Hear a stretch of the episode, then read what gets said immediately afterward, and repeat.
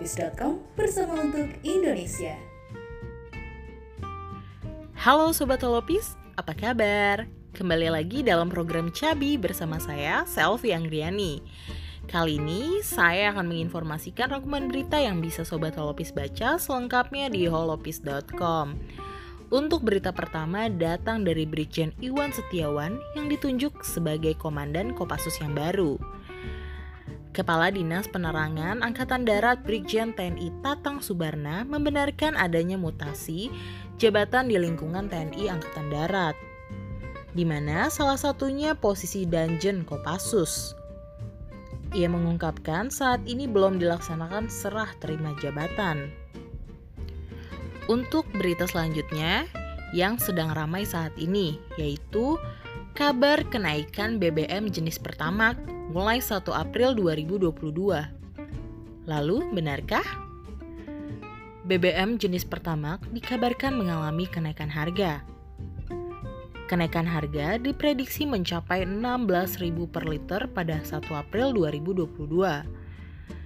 Kepala Biro Komunikasi Layanan Informasi Publik dan Kerjasama Kementerian SDM, Agung Pribadi mengatakan harga minyak pada Maret yang jauh lebih tinggi dibandingkan Februari memicu harga pertama melambung. Ia menegaskan hingga saat ini pemerintah masih mencermati kenaikan harga minyak tersebut. Agung menyebut hingga akhir Maret 2022 harga minyak dunia masih tinggi di atas 100 dolar US per barel Begitu pula dengan harga minyak mentah Indonesia atau Indonesia Crude Price. Perkembangan sementara, ICP bulan Maret 2022 per tanggal 24 tercatat sebesar 114,55 dolar US per barel. Berita selanjutnya datang dari dunia olahraga. Polandia ikut jejak Portugal melaju ke Piala Dunia 2022 Qatar usai berhasil menekuk Swedia dengan skor 2-0 tanpa balas di babak playoff kualifikasi zona Eropa. Pada pertandingan babak playoff kualifikasi Piala Dunia 2022 zona Eropa tersebut, Polandia selaku tim tuan rumah sejatinya mendapatkan tekanan hebat dari Swedia sejak awal dimulainya laga. Selama babak pertama berlangsung, kedua tim baik Polandia maupun Swedia gagal menciptakan gol hingga berakhir dengan skor kacamata. Bahkan tekanan yang lebih intens dari Swedia lebih diperlihatkan pada babak kedua.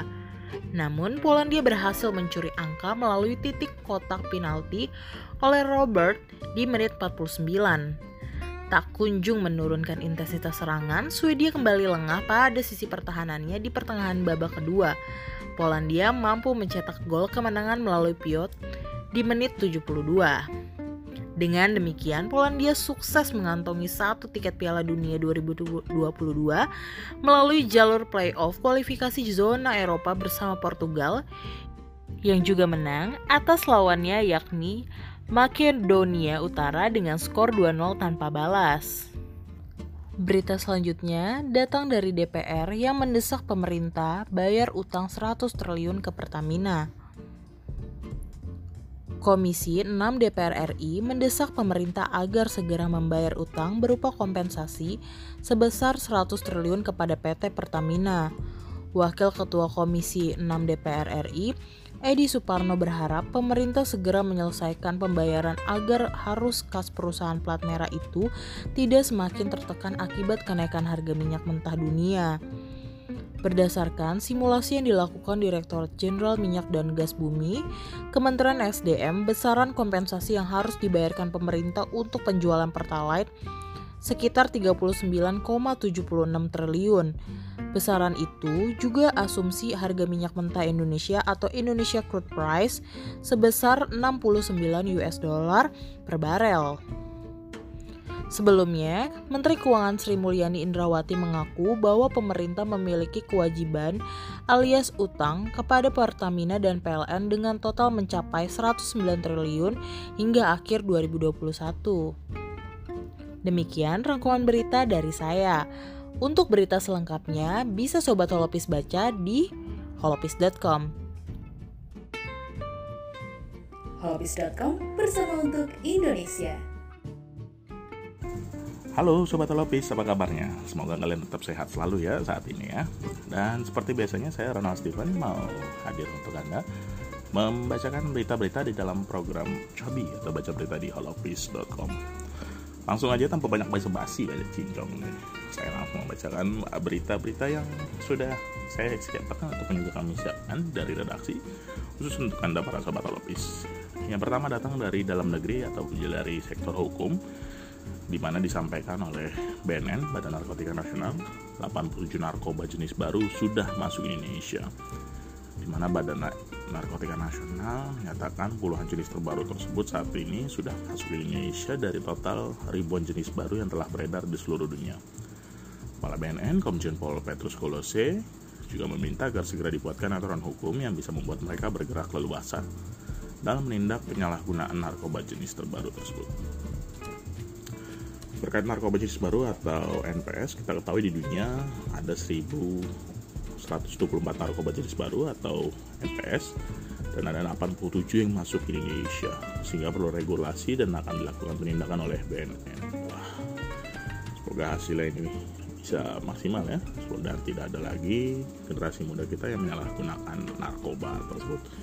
Dan untuk berita selengkapnya mengenai tadi Anda bisa saksikan di website holopis.com masih dari dalam negeri di bidang hukum ya kini BNPT dukung Polri. Proses pembinaan eh, eh proses hukum Saifuddin ya. Ini yang sempat kontroversi nih kenyataannya. Mana BNPT melalui Deputi Bidang Penindakan dan Pembinaan Kemampuan BNPT Irjen Pol Ibnu Sendra menilai apa yang disampaikan oleh Saifuddin Ibrahim alias Abraham Ben Moses sangat tidak mencerminkan nilai-nilai keagamaan yang baik jika memang beliau tokoh agama seharusnya tidak malah menyulut pertikaian umat dan kegaduhan, memecah belah dengan statement-statement provokator. Ini sangat disayangkan ya. Apalagi saat ini statusnya sudah ditetapkan sebagai tersangka dalam kasus ujaran kebencian dan penistaan terhadap agama. Makanya sangat mendukung langkah Polri demi membuat situasi nasional kembali dengan baik. Dan kami mendukung Polri untuk segera menangkap bersangkutan untuk diproses hukum lebih lanjut. Selalu aja kasus penistaan agama ini bosen denger ya semoga nggak ada lagi kayak gitu-gitu ya. Lanjut ke berita lainnya. Lagi-lagi masih di dalam negeri. Di mana Kodim Jakarta Barat ungkap penimbun solar yang untung 92 juta per hari. Wah mau juga nih untung 92 juta per hari. Kodim 0503 Jakarta Barat kerebut sebuah lokasi yang digunakan untuk menimbun solar di Kembangan Jakarta Barat dari penggerebekan ditemukan belasan ton solar yang tengah ditimbun. Komandan ataupun Dandim 0503 Jakarta Barat Letkol Imade Mahayudiksa menceritakan penggerbekan tersebut bermula dari temuan di lapangan oleh petugas Babinsa yang menduga ada praktik penimbunan solar. Saat digerebek, ditemukan sebuah penimbunan di kawasan tempat pembuangan sampah. Dalam penggerbekan tersebut berhasil diamankan satu orang yang berperan sebagai bos penimbun solar atas nama Aming, tiga mobil box dan dua unit mobil tangki. Aduh, masih ada aja ya yang mencari keuntungan di saat-saat seperti ini. Mungkin itu dulu beberapa berita pilihan yang uh, kita hadirkan di dalam program Cabi hari ini.